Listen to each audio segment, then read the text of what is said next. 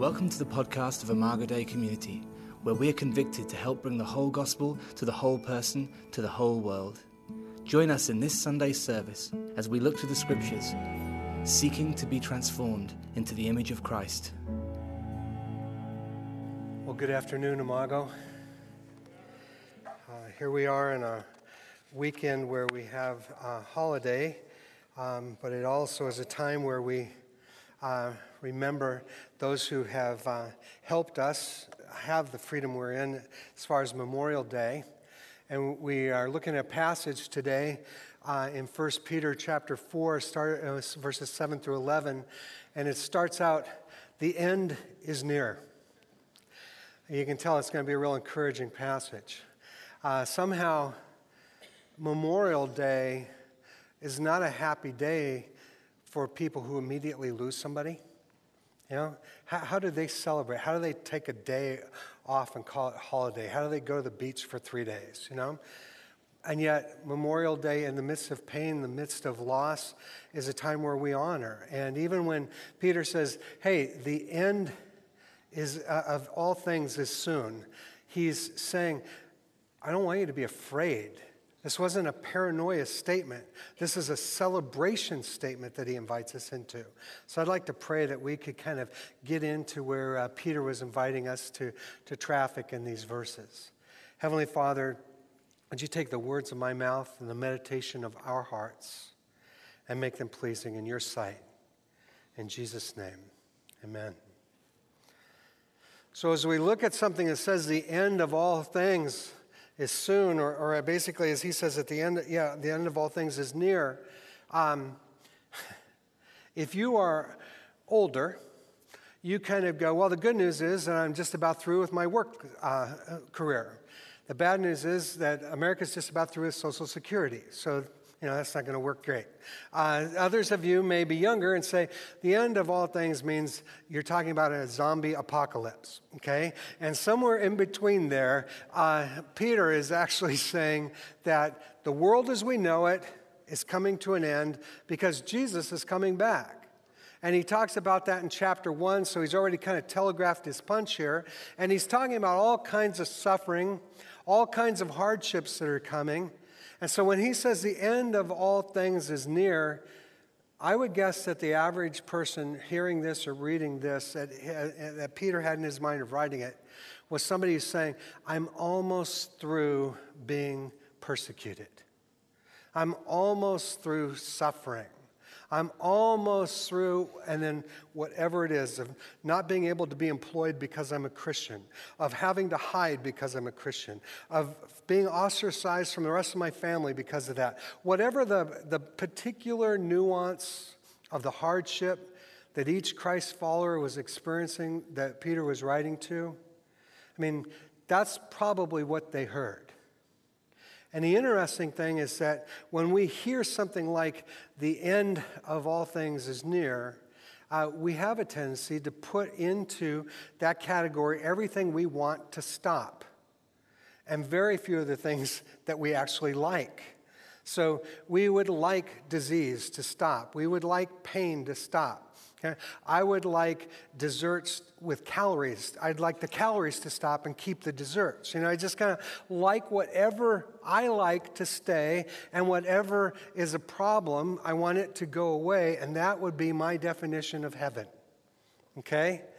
What Peter is saying is guess what? If everything's going to come to an end, here's what I'd like you to do. And the things he says I'd like you to do are pretty simple. He says, I'd like you to pray. And I'd like you to love each other, and I'd like you to serve. Now, if you're like me and you read that, you're kind of going, Well, I'm doing that now. And that's kind of what Peter's point is, is that there's more continuity between the life you're living now and the life you'll live after you die than there is discontinuity between those two. The interesting thing is that most of us think that we accepted Christ, if you have done that, uh, you've accepted Christ for the afterlife. And Jesus said, I've come to give you life.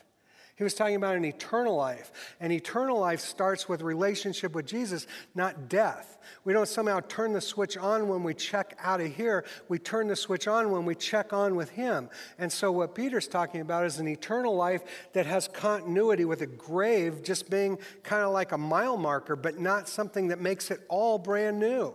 The all brand new was what uh, the Bible calls new birth. All things are new when we're in Christ. That's when it becomes new. When Peter says pray, he's talking about well, the thing that would be consistent is that you'll communicate with God. So communicate with God now, and in the afterlife, you're going to be communicating with God. Love, because you're going to love God and love others now and in the next life. You are at a place where you're going to serve. You know, I mean, a lot of us think that somehow heaven's going to be a place where we don't work. But the only thing that happened with the curse was fruitless work not work.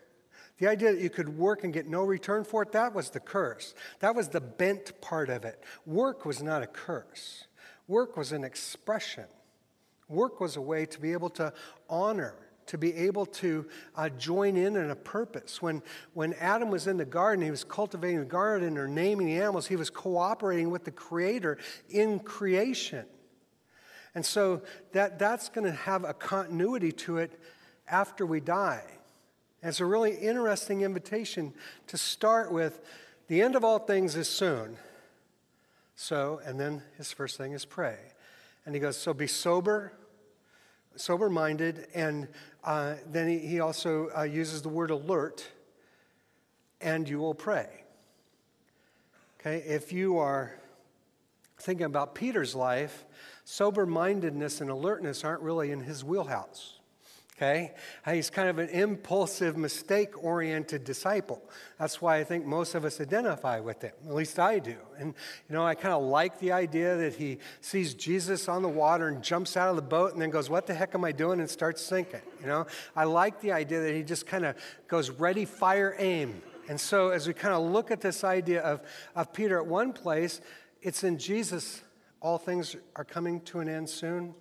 The first advent when Jesus came to earth. And in the last 24 hours of his life, the one thing he does to kind of pull himself together is he prays in a garden. And he asks three of his disciples to come with him and pray, and one of them is Peter.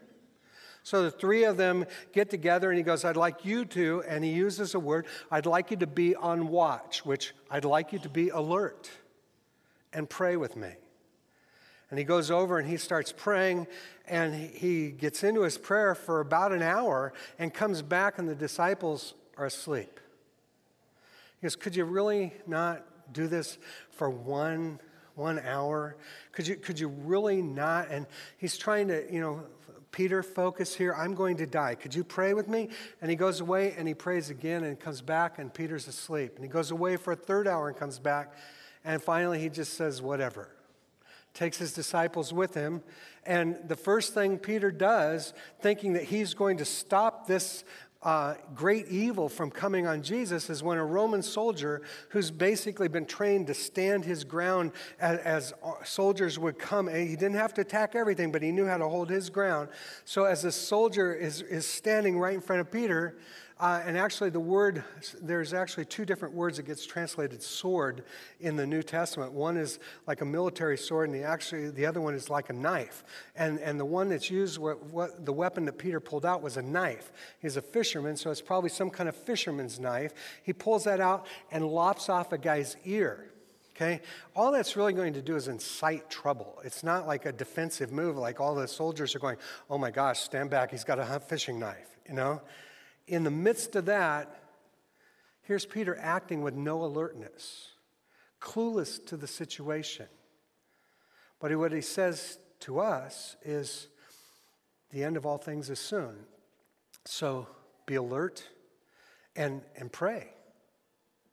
So, this alertness prayer has everything to do with us kind of listening and trying to discern where God is working. I was at a conference up in British Columbia uh, several years ago. It was a conference for youth workers. And, and at the end of it, uh, I was one of the people that was praying with people that would come up front. And this one guy comes up front and he goes, I want you to pray for me. I go, okay, what do you want me to pray for? And he goes, oh, no, no, no. I'm not telling you. You pray, and if you pray what I came up here for, I'll know it's of God. Man, did I feel pressure. I'm going like, I've got to get this right, you know? Uh, he's going to find out that I'm just kind of like shooting stuff up here. And whatever he said, yeah, I would do that, you know? Uh, rather than this idea that I'm supposed to listen to God for what to pray for. That's, that's what Peter's saying here is that why would you think that, you know, the prayer that was worthy of Christ getting this whole thing going is the God, please help me find a parking place. I mean, when I ask that prayer, when I drive downtown, I go, God, please help me find a parking place, and one opens up, I go, Ha, did I get lucky? I don't even connect it to the prayer, you know, but I'm connecting it to the prayer every time I don't find one. Are you kidding me, God? And uh, somehow my prayer life is way more focused on me than me listening to God for what alertness in light of a clock that's ticking and that we have less tomorrows today than we did yesterday, that we did when you were born. There's a clock ticking. And Peter's saying, in light of a ticking clock, we ought to become people of prayer. And not just prayer for stuff, but prayer for direction, prayer of alertness, so that we're hearing and, and discerning and being able to know how to pray for others, how to pray with others, what, what it is that God would have us pray for.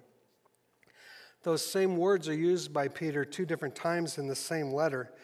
In chapter 1, which we've already covered, in verse 13, it says, Therefore, with minds that are alert and fully sober, set your hope on the grace to be brought to you when Jesus Christ is revealed at his coming. And so there's this idea of in the midst of your struggle, your alert prayers, setting them on the hope of Christ's return, is actually a borrow of that joy in the midst of a joyless circumstance. And then, chapter 5, which we're uh, on our way to looking at, he says in verse 8 Be alert and sober minded. Your enemy, the devil, prowls around like a roaring lion looking for someone to devour.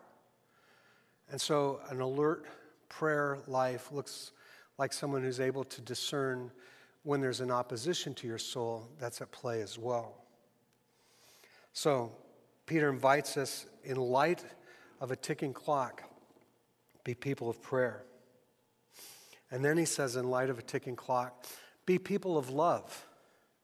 And, and, the way he describes it there in verse 8 is above all, love each other deeply because love covers a multitude of sins. On that night when Peter was not alert in the prayer, not only did he try to attack a Roman soldier with a pocket knife, he also um, found himself at three different places where he was being questioned about Aren't you one of those disciples? Your language has that same Galilean accent as Jesus. I bet you're one of the disciples, and three different times he denies it. I'm, I'm not, I don't know him even calls down a curse from heaven on a 12 year old girl, approximately, who's just a servant girl out of fire. Says, I know you're one of them. He says, I'm not. So, in, in the midst of, he's got to have this accumulative, I am a real loser as far as it goes to being a Christ follower. I can't stay awake and pray.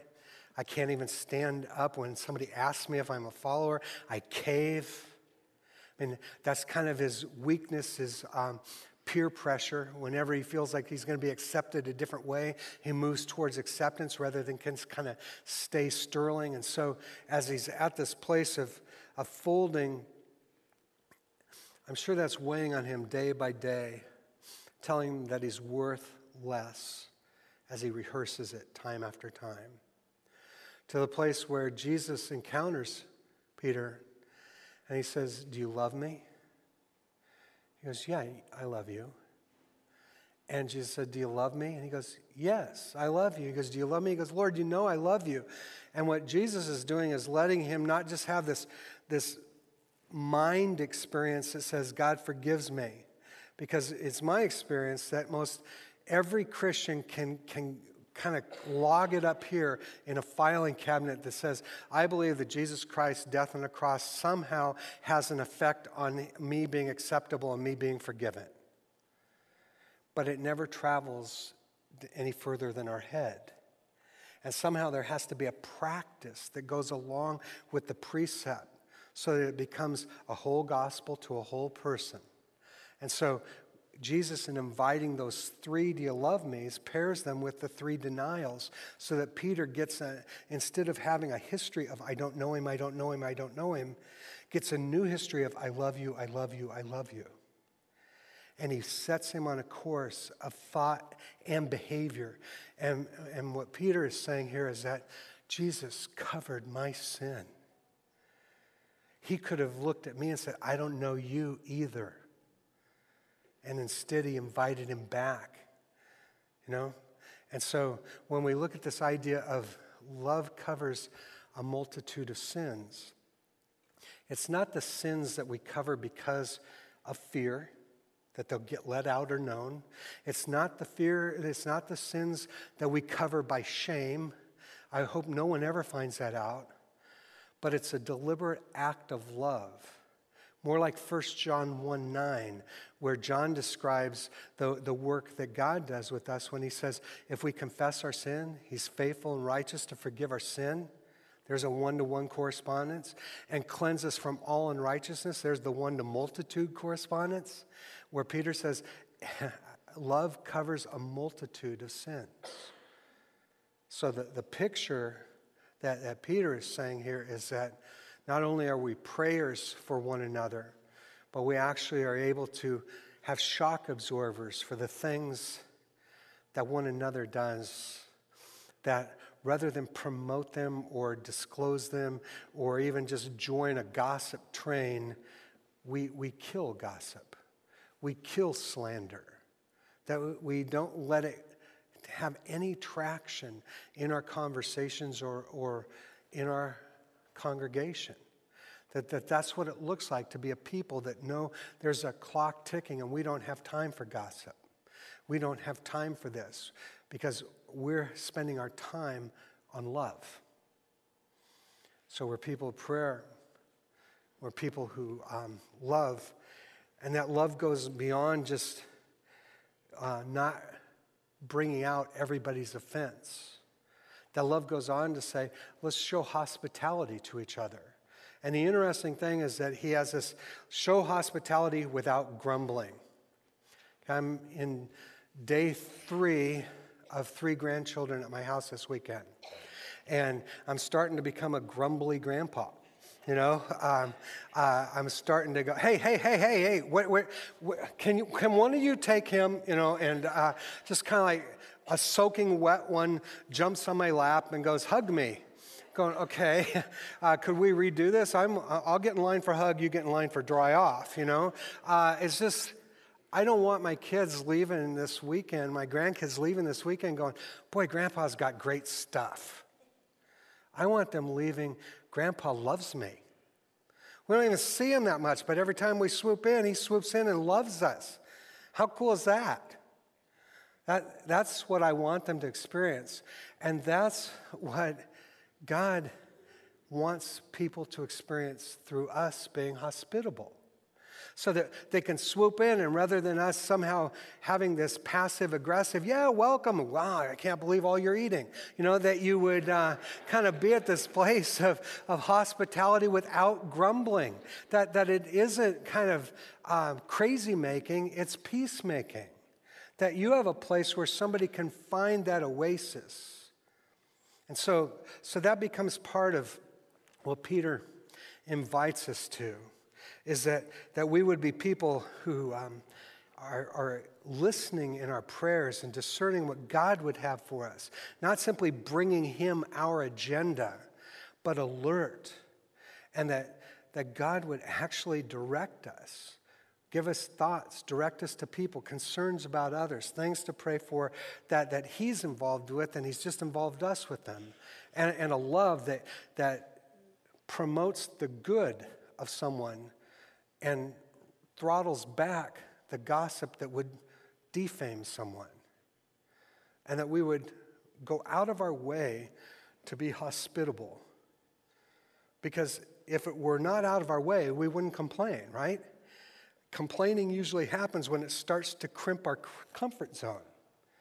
So when he says, love each other deeply, the picture is somebody of reaching beyond their reach, just doing everything to do that reach. And so part of that is be hospitable without complaining, to the point that it would be your natural default to complain. But then ask for a love that would replace your natural default. So he moves from prayer to love to serving. And he talks about basically two different delivery systems for serving those who speak and those who serve. In some ways, it's those word and those who have deed. And it's not like you just pick one or the other, but it is like he's saying, let you serve according to your, and the word there's gift. But I, I, it's an unfortunate word because we have a tendency to think, I have a gift, and we name it. And we think that's the only place we have to serve where the closest word really to what we would translate something that, that says gift, the, the word really should just simply be translated grace. So let a person serve according to the grace God gave them. If it's speaking, speak. If it's serving, serve.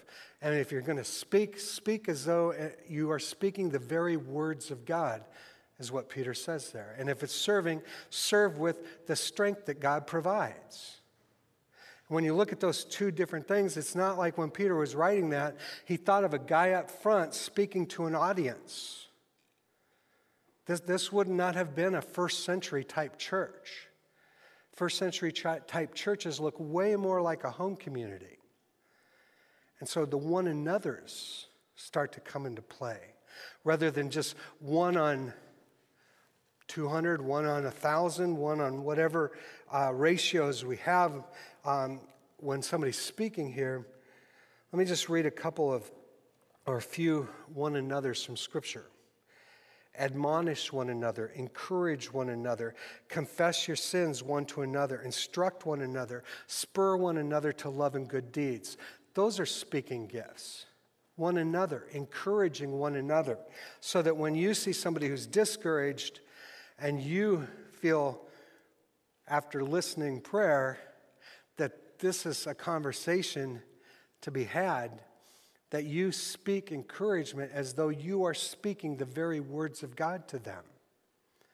That when somebody is kind of faultless, or I mean clueless, and just has no uh, direction on a particular way to go, and they talk to you about it, that you're in the midst of that saying, God, I want your words to be able to say to them.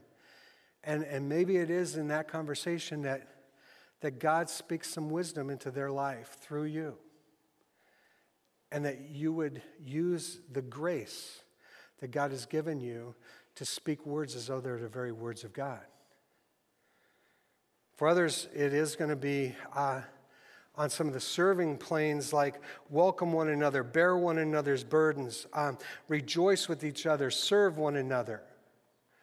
That, that those start to feel like rather than the idea of, I'm just helping somebody move, or I'm just doing this, or just doing that, you realize if I can do this in the strength of the Lord, God's going to use my efforts to let that person know that it's okay that everything that we know is coming to an end because there's continuity with love. There's continuity with service. There's continuity with knowing Jesus, which would be the, the prayer uh, communication that we would have. So we come to this place where when we're doing God's work by speaking, or whether we're doing God's work by deed, Peter says, do it all for the glory of God, which is kind of an amazing thing because that's what the end is. the end is when the glory of God is revealed. Okay?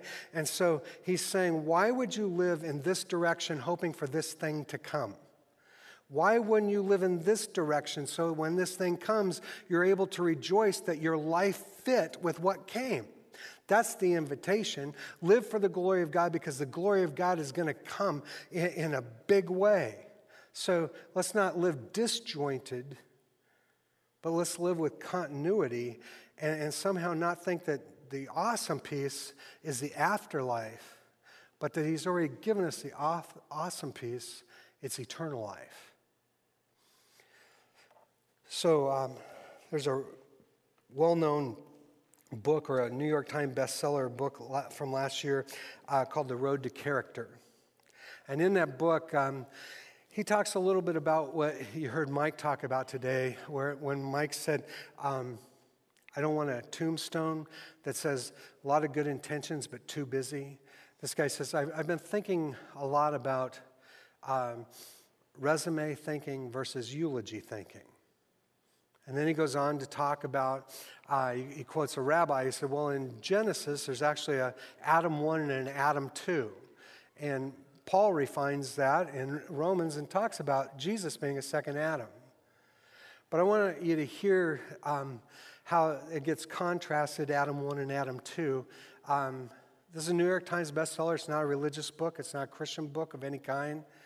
Uh, but I want you to hear it because I think that Adam 2 is a lot like what Peter is saying.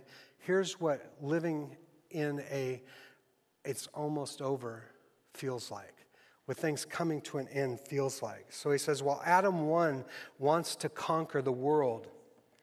Adam 2 wants to obey a calling to serve the world. Adam 1 is creative and savors his own accomplishments. Adam 2 sometimes renounces worldly success and status for the sake of some sacred purpose. While Adam 1 asks how things work, Adam 2 asks why things exist and what ultimately we are here for. While Adam 1 wants to venture forth, Adam 2 wants to return to his roots and savor the warmth of a family meal. While Adam 1's motto is success, Adam 2 experiences life as a moral drama. His motto is charity, love, and redemption. That's what Peter's calling us to. In a world that is passing, you're already members of the world that's coming. In a world that is um, competitive, you've already been given a crown in a world that is saying you are what you do, Peter's saying, do what you are. You are children of God.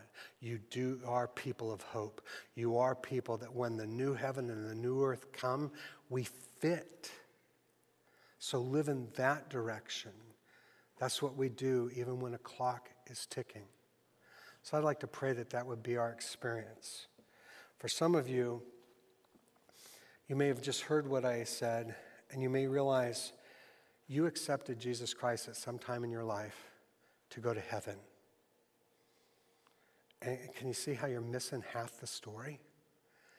Because it's not the afterlife, it's eternal life. And it starts right now. So I want to encourage you if you've got anything that's, that's keeping you from living eternal life, that you just check it and receive the grace and say, I want to live according to the grace you've given me to serve, to love, to pray. And if you uh, want someone to talk with you or pray with you uh, or answer more questions about that, just come to one of the doors, and the people at the doors would be happy to be able to walk and talk with you through your questions. So let me pray. Father,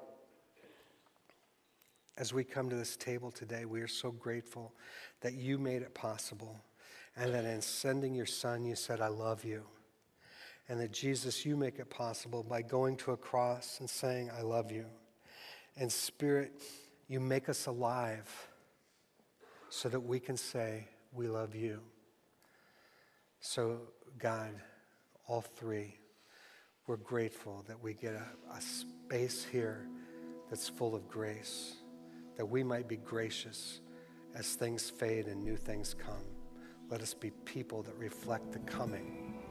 In Jesus' name. We pray that God will use this message to strengthen your faith and draw you into a deeper relationship with Himself. If you're interested in hearing other sermons or want more information about the church, please visit our website at www.imagodeicommunity.com. Thanks a lot for listening.